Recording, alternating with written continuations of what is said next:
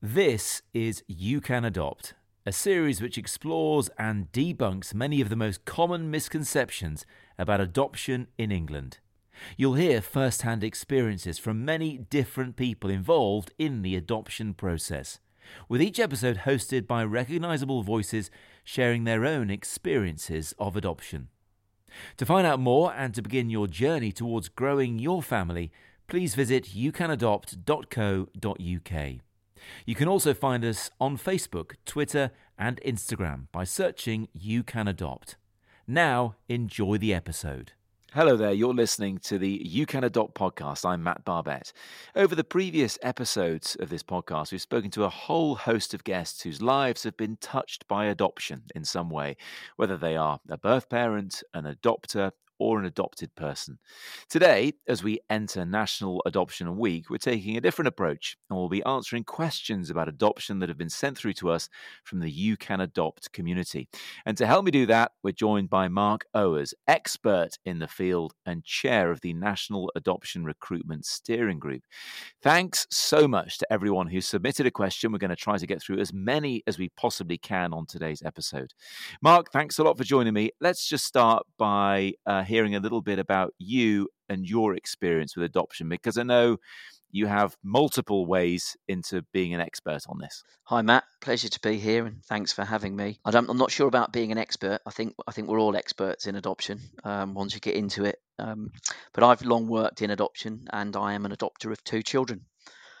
Professionally, I started out as a family support worker, playing with children on the beach, children with emotional behavioural difficulties. And I very quickly realised that it was a career that I wanted. And I went to London, to Middlesex University in North London, Enfield, trained to be a social worker.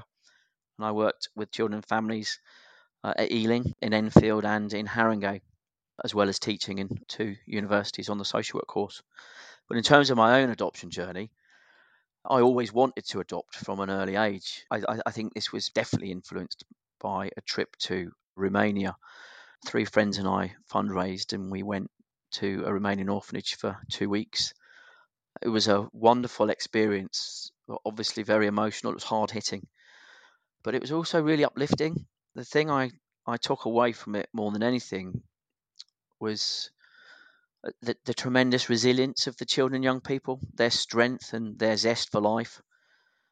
I suppose, like many people before that, um, I had preconceived ideas or assumptions about children needing to be adopted, children in care, children who can't be looked after by their own parents.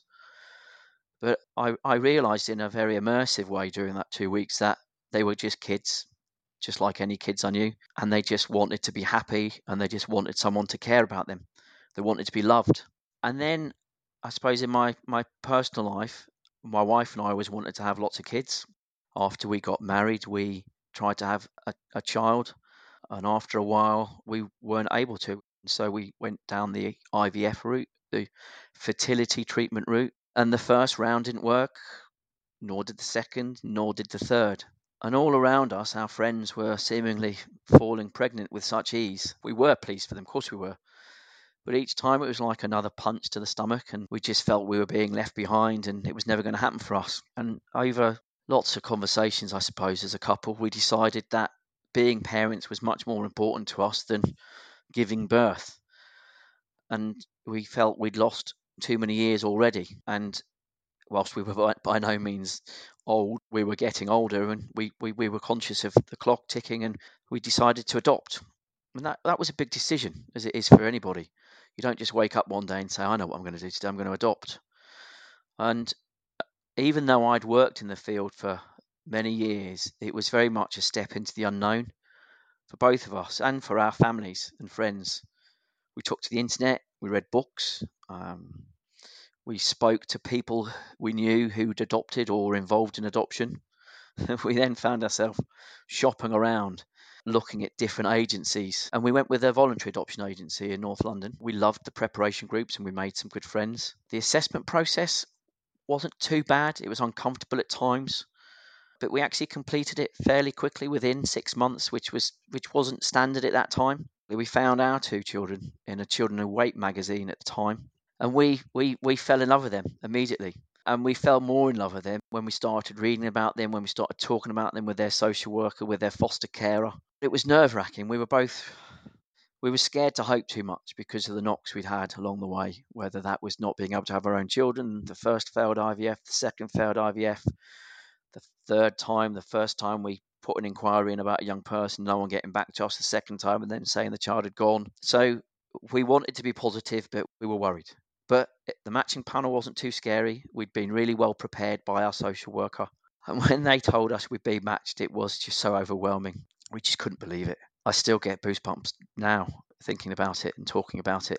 And then before no time at all, we were sitting outside the foster carer's home waiting to meet them for the first time. Oh my, my word, that was that was so emotional. We, we were supposed to be there at nine o'clock and we arrived at quarter past seven and we sat in the car, just kind of staring out the window and talking to each other and talking through what it was going to be like.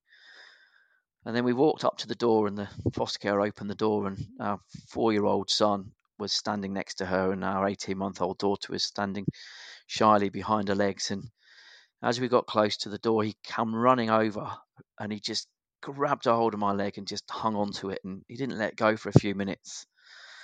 And I had to pick him up to go into the house. And it was so, so overwhelming and, and intense, but just amazing.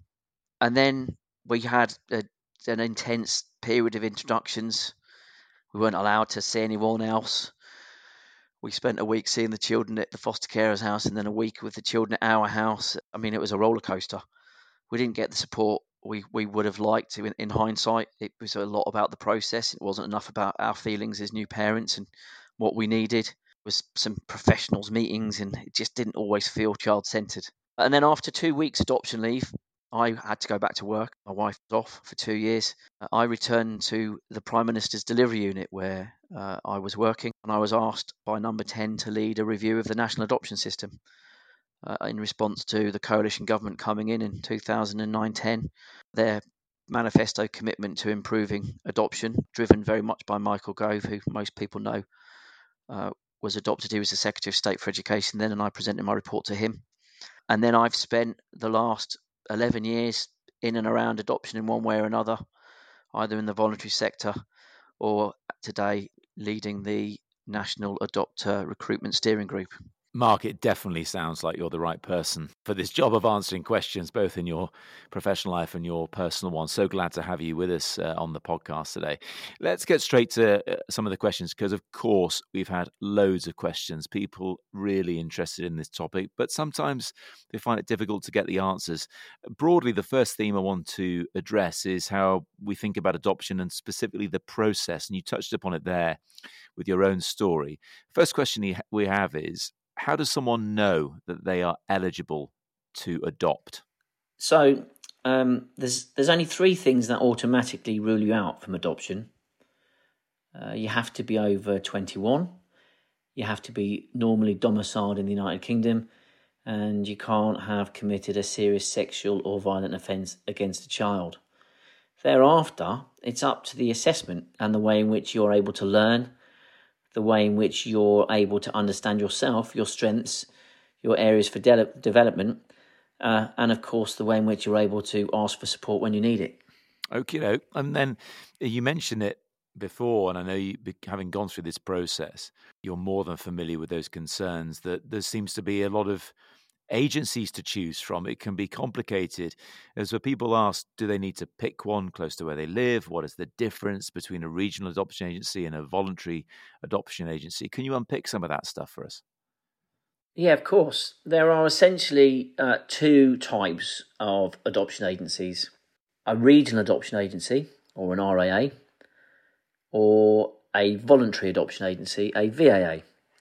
The main difference is that local authorities have children in their care and voluntary adoption agencies, they don't. Regional adoption agencies are formed from several local authorities from a region, and they've joined forces in a government-led initiative to bring all of the expertise and resources together uh, to make uh, adoption services much more effective. And we're seeing some really positive results of uh, that new way of working. V A As, they recruit and assess prospective adopters They create matches for children who are in the care of a local authority and are then paid by the local authority to cover their costs. There's no there's no profit. Um, it's uh, called the interagency fee, and that enables the V A As to um, cover how much it costs up front. The voluntary adoption agencies are registered and assessed by Ofsted, and they vary in scale. Some are regionally based, such as, for example, the Yorkshire Adoption Agency, while others are uh, major national organisations, for example, Barnardo's. And Mark, I'm a biological dad my, myself of two daughters, but of course my wife and I have lots of friends who've adopted in various different ways, same-sex couple adopting, uh, single parent adopting, adopting abroad, and uh, I'll be thinking about a lot, a lot of those relationships I have uh, during our conversation, but what seems to be universal, especially amongst those friends of mine who've adopted in the U K, is they talk about just how intrusive the process can feel. Uh, and we have a question about that, someone asking that they're worried about um, the adoption agency asking those really difficult questions. Someone says, why do they dig so much into your previous private life? Yeah, this question comes up a lot, Matt. And um, I think it is one of the toughest elements of coming into adoption. Because, uh, of course, unlike yourself and being a biological dad, um, having your baby didn't necessarily require many questions. But in terms of adoption, you are asked lots of questions, and they need to be deep questions.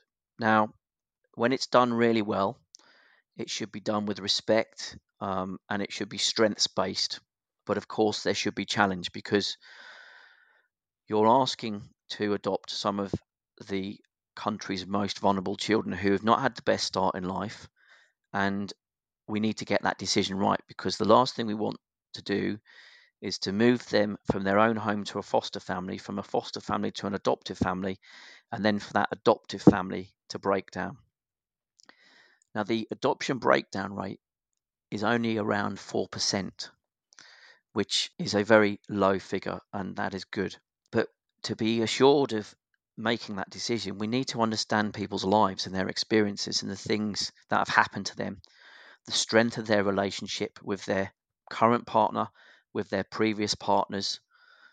And what we're essentially doing in that assessment is trying to predict the future. We're saying, will this couple stay together? And we all know people who we thought were going to be together forever who have somewhere along the line ended up separating. And we have to understand as well as we can in advance of what the probability is, what the likelihood is of, of, of, of a stable family is likely to be. And that includes single people as well as co-adopters. It absolutely makes sense. Uh, and yes, I reflect on being a biological parent, and there's nowhere near as much conversation around that. I mean, that's uh, that, that's a given. Maybe there should be. Um, but in this instance, when the agencies are having to ask those difficult questions, talking to previous partners, which is, I think, tricky at the best of times, it then begs the question, how long does the whole process take? And also, how much does it cost? Because if it's that in depth, it's going to take time and money to, to get to the end of it. Yes. Yeah, so uh, one of the things that we did in two thousand ten was look at the unnecessary delay in adoption. And we, we, we, we subsequently changed the, the legislation, the guidance to ensure that um, it was done quicker. So there is now a consideration phase, and then a registration of interest, which is when the clock starts ticking. So when uh, prospective adopters um, decide they want to go ahead with it after doing some homework, uh, there is a two-month phase of, of checks and balances and, and training, and then a, a, a four-month stays of, of assessment. So essentially, taken together, the two-month plus four-month is a six-month period, and the approval should happen within that time frame as far as possible. Some people take a pause. Sometimes a worker might leave and the prospective adopters need to be reallocated. So there are there are sometimes good reasons why it won't happen within the six-month period. In terms of cost, there is no profit in adoption. So it actually doesn't cost uh, adopters uh, anything to actually adopt. But of course, there are costs around travelling to preparation groups, travelling and staying overnight as part of the introduction arrangements. And some local authorities cover all of the costs and some don't. It depends.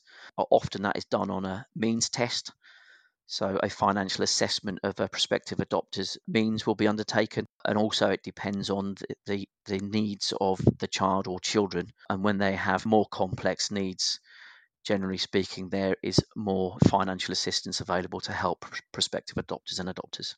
The, the, the, the way in which we expect adopters to be at home in the early stages of the child joining your family also requires a parent to be at home for a period of time. So there is a cost there potentially of less income. But again, that's understood as part of the assessment process. Each situation is unique, each child and adopter is unique. But really, when we're talking about the time it takes, Mark, what is... if you're embarking on the process, you think, I want to do this, what's the sort of likelihood time-wise of it happening within six months or maybe it's a year or two years? What what What's the average, I, I guess? The, the Well, the average is just over six months, but although the, the average has been skewed over the last eighteen months because of COVID, so that's had an impact on timeliness. But in terms of how long the process takes, you've made the, the, the point for me. Everybody's journey to adoption and through adoption is different. So some people might choose to adopt immediately as a couple or as a as a as a single adopter, and they are not going through a longer process of fertility treatment and then the aftermath of fertility treatment and then getting ready to to to to be in an emotional state of mind and to be strong enough to go through the adoption process. So people's journeys to adoption take longer, and of course, it's not just the approval Uh, stage where you're approved to be an adopter. You then have the time it takes to find a child, for that child and you to be matched, and then for that match to be approved, and then from match approval to planning the child actually moving into you. So all each of those phases are different. We though, as a as a couple, went from entering the adoption process to the child moving in in nine uh, to both our children moving in within nine months. But some people can wait three or four years. It makes sense. It makes sense. And really valuable insights, Mark, into the process. I know they're going to be helpful to a lot of people listening. Um, you just touched upon matching there. I think it'd be a good time now to move on to those questions about matching with a child and meeting for them, them for the first time. We've got quite a few questions around these topics. And the first one I'd like to ask is, uh, on behalf of uh, someone in the community, was how do adopters find out about children who have adoption as their plan for the future? So once you've been accepted into the adoption assessment process and are on the way to being approved, you start getting access to profiles of children waiting to be adopted. That's often in consideration to the characteristics that you as adopters have said that you are willing to um, consider. So uh, your social worker will ask you if you want one or two children, a boy or a girl, a baby, a under five, a, an over ten, and then considerations around whether there is any mental health, hereditary kind of issues in the family, whether there are any kind of complex health needs, et cetera, et cetera. So, and, and your social worker will help you to think about what you're able to to, pro- to provide by way of support to children with different needs. Once you are then expressing an interest and you have an inquiry accepted, you can then get to a, another layer of information where you can start talking to the social worker. The social worker will talk to you and talk to your social worker, and then you start getting to a point where you are thinking about whether this is going to potentially be a match, and then you get a bit more information. And then of course you really need to, and I can't say this enough, um, as a as a as a prospective adopters, particularly at the point when you've been approved, you'll feel a bit more empowered, that you want to do your due diligence. It's really important that you're supported to read the child's case records and that you're able to look at the detail, that you're able to ask questions, you're able to look at their health history, you're able to to look at their education history, so you know exactly what it is that you're getting into. The due diligence is a really important part of this, and it's really important that adopters ask the questions. I don't want to be trite about this, but it's certainly a, a truism that in the biggest decisions in people's lives, they often don't pay enough attention. You, do you have to encourage people to really make take that due diligence at that point in time, or when they're at that stage of the process, is it just an expectation they have to know exactly what they're taking on and who the child is. I mean, your, your point's absolutely right, Matt. It's an emotional decision, isn't it? And it's not to say that it's the wrong decision, but you're wanting to make an informed decision and you're wanting to know exactly what is likely to be ahead of you and what contract are you entering into with your local authority and your adoption agency in terms of the absolute guaranteed support that you're going to need to help you along the way. And and it's really important. So if you think about a, a, a child that might have some health needs, but there are ongoing um, health investigations. And so you don't know necessarily from the outset exactly what that will mean for the, in the longer term. And you're going to want to know what that's going to mean for you and your family in the future. One thing you didn't mention, I noticed there when you were talking about getting those early details about the children who might be available to you to adopt, was the ethnicity. At what point, if any, does that become important?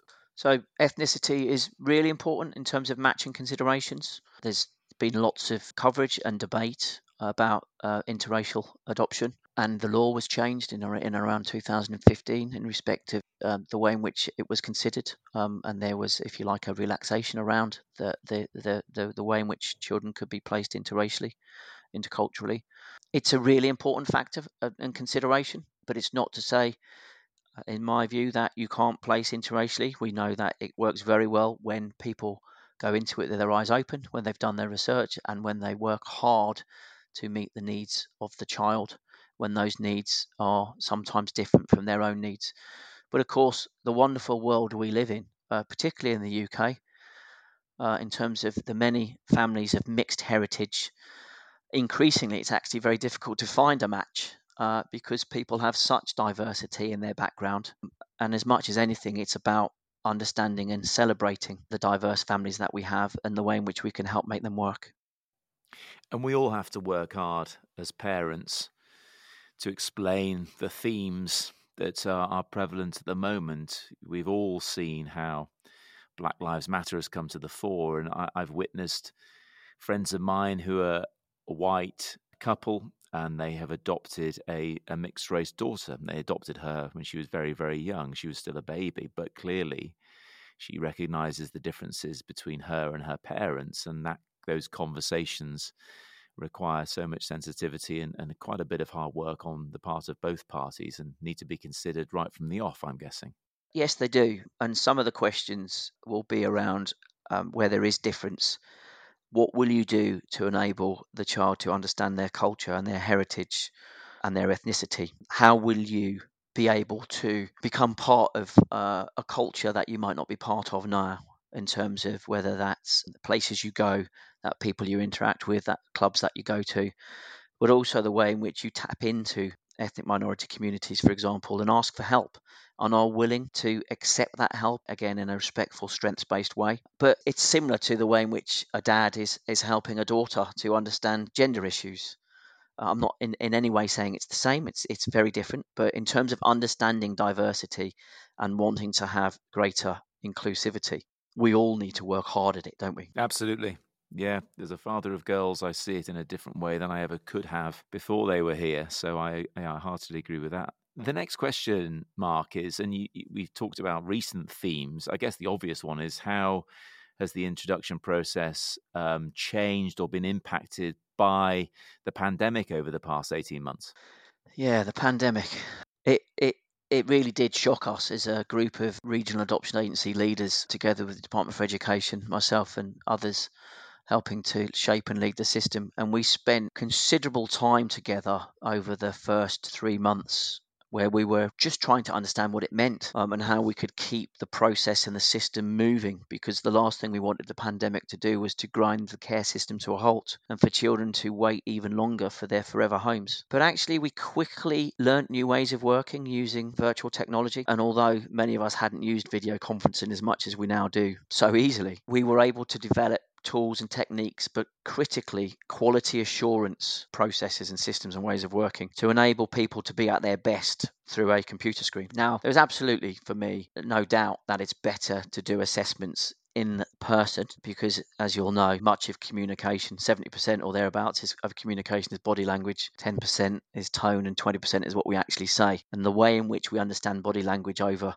virtual technology is inevitably blurred, and we have to work harder at it. So things like doing less sessions in a day for longer, and in different ways, through different types of role playing, through different types of um, assessment tools, uh, has has enabled social workers to learn to understand people's strengths and areas for development in different ways. So actually, we've done a lot of learning. And I think there's benefits for the way in which we've done that learning, and the way in which we've done open-ended questions, for example, and the way we've helped people explore in their own time in terms of their own homework and their own self-reflection that we're now able to bring back into a physical space. So whilst it was tricky at first and we were able to redesign the ways in which we've done things, as we've come out of the pandemic, I think the adoption system um, will be stronger as a, as a, as a benefit. And watching the adoption system evolve has been has been really fascinating, from the point of view of me being a child of biological parents to becoming a parent of biological children myself. And the next question we have, bearing in mind the ones we've had so far have been from uh, parents, it seems, is this one is from someone who was adopted. They say, I've always known that I was adopted when I had letterbox contact. I don't want to upset my parents, but when and how can I find out more about my birth family? That must be one of the most important questions for someone who has been adopted. See, I think, Matt, this is one of the most important developments that we're seeing in the adoption system.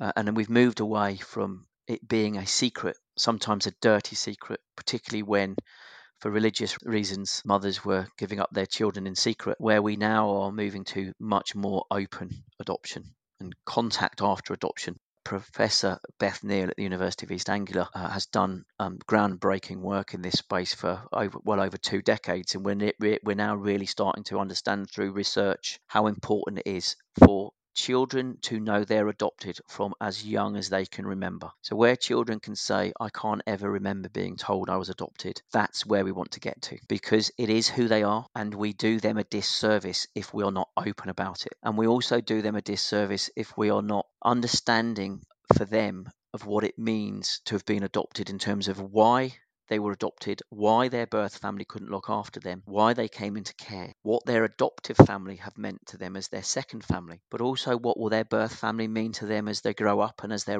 as they get older. And we know from the research that many children who are adopted will in one way or another seek to make contact with their birth family members. And that's not just their mum and dad, it could be their brother or sister, it could be their uncle, their aunt, their grandparents. And actually, for them to thrive as adults, it's really important that their birth families have an important part in their life growing up. That doesn't necessarily mean physical contact, but it does mean meaningful contact and meaningful discussions about who they are and the place they have in their lives as they understand who they are. And the, it's essentially part of their identity and how they understand their lives. It's so, so important. And for most adopters, Matt, the idea of having to share your child with another mummy and daddy is painful, right? Um, but actually, it's important in modern adoption for prospective adopters to understand that they're not adopting a child that will just always be theirs, solely theirs, and that there is another family that exists, whether they have contact with them or not.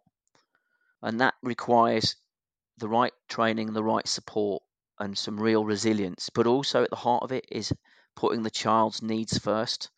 And the child needs to understand their history and their future, as well as their present with their adoptive family. Well, so much deep thought goes into all this. I, I think of friends I grew up with who did know from the earliest possible stage that they were adopted. They weren't biological siblings, but they were adopted siblings. And actually, they didn't really want to find out any more about their biological background than that. They were happy to keep things as they were, and their mum and dad were their mum and dad as they saw it. So I think, like we said earlier, each situation is unique, but what you're telling me now is those options have to be on the table and have to be understood. Yeah. And it needs it needs to be meaningful. For a long time, we've you, uh, you'll have heard the term letterbox and letterbox contact, and it's often been the default whereby there's an agreement at the court at the final order that um, there will be letterbox contact, and generally that is a letter is written once a year or twice a year together with the adoptive family for the child and with the child, and then that letter is sent to the local authority. The local authority receive the letter, they just check it, and then they forward it on to the birth family, the mother, the father, the grandparent, and then they may send a letter back, and then it's done in the opposite way round. But as a as an adoptive father myself, sitting in a room once a year with my child and trying to make that a real experience and something that they feel and own and understand, it's conceptual in many respects. And they, they want to be writing about someone they have more in common with, some, someone they have more information about. And so there are many more ways in which we can promote indirect contact than just doing letters. And indeed, with the way in which we're able to use new technologies, the way in which we might have face-to-face contact using FaceTime, for example, where we're able to ensure a child is is safe, and we're able to kind of monitor the, the, the, the type of contact they have. There are lots of different ways now in the way in which we can promote contact, meaningful contact that means something to the child. Mark, we're talking today as a result of it being National Adoption Week. So I'd like to finish off just by chatting about that a bit more and, and you know, what the whole of modern adoption really means to you. And you, you touched upon it there, the sort of change in the process. I mean, there's so much to discuss about how adoption in England has evolved over the past twenty or thirty years. But to give it an overview, do you think, and you must think, that the situation is in a much better place now than it ever has been? I, I think it's in a better place. I mean, I've dedicated much of my professional and all of my Um, personal life to adoption for well over a decade. That's been born out of wanting to make a difference for every single child, my own children and, and other children. In adoption, there's long been a, a, a concept of the adoption triangle. And the adoption triangle, the three points, the child, the adoptive family and their family, and the third point being the birth family. Within that adoption triangle, we've not always had the right balance uh, up until more recently. And for the child to be at the, almost at the heart of that triangle, there needs to be proper consideration and thought to the way in which we support the child, the way in which we support their adopters and their, their family, and the way in which we support the birth families. And at times in the past, there have been hierarchies, unhelpful hierarchies in my view. So it, we have to be really clear that adoption isn't about making families for the adopters. It's it's it's obviously about meeting the needs of children who need a home, a forever loving home. But if if we are driven by the child's needs, we're not going to get the adoptive parents' needs right to meet the child's needs. And if we don't take full account of the story of the adoptive family and where they fit within the child's history and future, and the adoptive family's future and history, then when the child becomes an adult and tries to understand their birth families, we haven't supported their needs. So we need a system, and we increasingly have a system that understands those three perspectives in a much more informed, compassionate, considered, strengths-based way. And for, for long periods of time, adoption was born from shame because of having children out of wedlock. There was a secret around it. And then, of course, many children who are adopted are adopted because their parents can't safely look after them. So we in society sometimes see them as having failed. And we see parents who abuse their children as being mad or bad, as opposed to really understanding that many parents who cannot safely look after their own children have not been able to because of their own experiences of childhood, because of drug and alcohol issues, because of poverty, because of domestic abuse, because of mental health difficulties. And many, many of those parents who can't have their children living with them, who want to be better parents but just can't be, need our respect as much as adopters and as much as the children who are being adopted. Now, for many people, that will be difficult to hear. But the fact of the matter is they have needs as well. Birth family members have needs as well. And we we we are working really hard across the whole of the care system to properly understand the needs of birth parents right at the first stages in terms of early help when children are in need. So firstly, we we we do more earlier to help families to keep their own children. When it isn't safe for them to look after their own children, we don't delay, we do not hesitate, we do look for them to be placed permanently, whether that's adoption or whether that's foster care, whether that's kinship care, so living with friends and family. Um, but we, we critically look to the bits of the parenting that the birth family members can still do safely. And it doesn't just have to be a right, that's it, you've lost, you've lost now, there's nothing you can do. You, you have to say goodbye to your children forever. In some instances, that's absolutely right, and it's safe and proper to do so. But in other instances, we can do better to ensure birth families continue to have a role in an adopted child's life, because it will help them to be more successful as adults, to thrive as adults, and to understand what's happened to them. And so the system is now much more focused on what are we doing to support birth family members, as equally as how are we supporting adopters and how are we supporting children and young people. I think that's incredibly thought-provoking, Mark, and amazing to hear it's changed like that. It's not a black and white situation. It's not a one-size-fits-all. It's a, a grey area, and each situation is unique. The final thing I want to just talk to you about, just to wrap up this episode, is, especially as it is National Adoption Week, just remind us briefly why it is so important to share as many of these voices, many voices we've heard on the You Can Adopt podcast, get people talking about it, getting people demystifying it. Just tell us how important that is. So in terms of being directly involved in the adoption system, um, I've seen eleven National Adoption Weeks, and all of those have been very much about promoting adoption to bring people forward to adoption, because quite rightly, we don't want children waiting to be adopted. When I decided I wanted to adopt, my children were already waiting for me. You just think about that. They were already waiting. They were already in foster care waiting, and I hadn't even decided to put my application form in. So we cannot have unnecessary delay. So we need to bring people forward to adopt, but we need to bring the right people into the system. And we need to bring the right people into the system who fully understand how complex this is, and that they're not just adopting a child, they're also adopting their birth family. In, in, in you know, not, not literally, but in terms of the emotional kind of contract that we're asking for them to to to, to bring. And too often, by accident, not necessarily deliberately, the way in which we've presented adoption is has been at the detriment to birth family members, when actually, if we want a wholesome adoption system, we need everybody thinking about adoption and hearing about adoption and knowing about adoption to understand that adoption triangle that I talked about in a much more considered and informed way. And so this year, we are wanting to hear much more from adoptive families and birth families, as well as children and young people who've been adopted, so that everybody in our society gets a much more rounded, considered and fuller view of what we're actually talking about when we talk about adoption.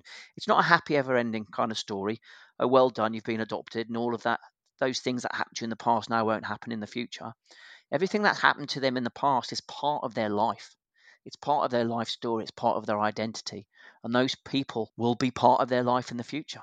And it's really important that we, we we we see that, because we owe it to our children. The children who haven't had the best start in life, their parents who have not had the best start in their own lives, and also adopters who often are going through their own challenges and adversity to have children, that we all consider their needs equally and bring that together. And that's what this, this Adoption Week is about this year. It's more sophisticated in some respects. It's a bit risky. We might have fewer people coming forward, because they don't want to have to share their children. But at the same time, we think it's an important risk to take, because actually we think more people will come forward, because if we get their understanding right and if we get the support right, then we will have children who are more fulfilled as young children, as adolescents. And actually it will be easier to support them when they go through different transition points as adolescents, when they're struggling with some of their feelings about adolescence and their brain development and about their peers, but also about understanding their story about adoption. Let's make the adoption story easier for children, because it's hard enough being a parent without having all of that extra on top, without being straight about it. I can certainly understand that. Mark, it's been absolutely brilliant talking to you about all this. It's not easy to condense it all into an episode of our podcast, but I think you've done a fantastic job in uh, answering a lot of those tricky questions. Uh, thanks so much for joining me on this, and uh, and do carry on with all the amazing work that you're doing. Thanks, Matt. It's been an absolute pleasure. Take good care. Thanks for listening to this episode of You Can Adopt. Listen out for more new episodes coming up. And if you haven't already, check out the first six episodes that cover many different and interesting stories from adoptive families. For more information and to take the first step towards growing your family, visit you can adopt dot co dot u k. You can also find us on Facebook, Twitter and Instagram by searching You Can Adopt. P A C U K is the country's largest independent adoption support agency and works with all of those affected by adoption and other forms of permanent care to provide advice, support, specialist therapy and counselling. For more information, please visit w w w dot pac dash u k dot org, that's pac dash u k dot org, or call oh two oh, seven two eight four, five eight seven nine.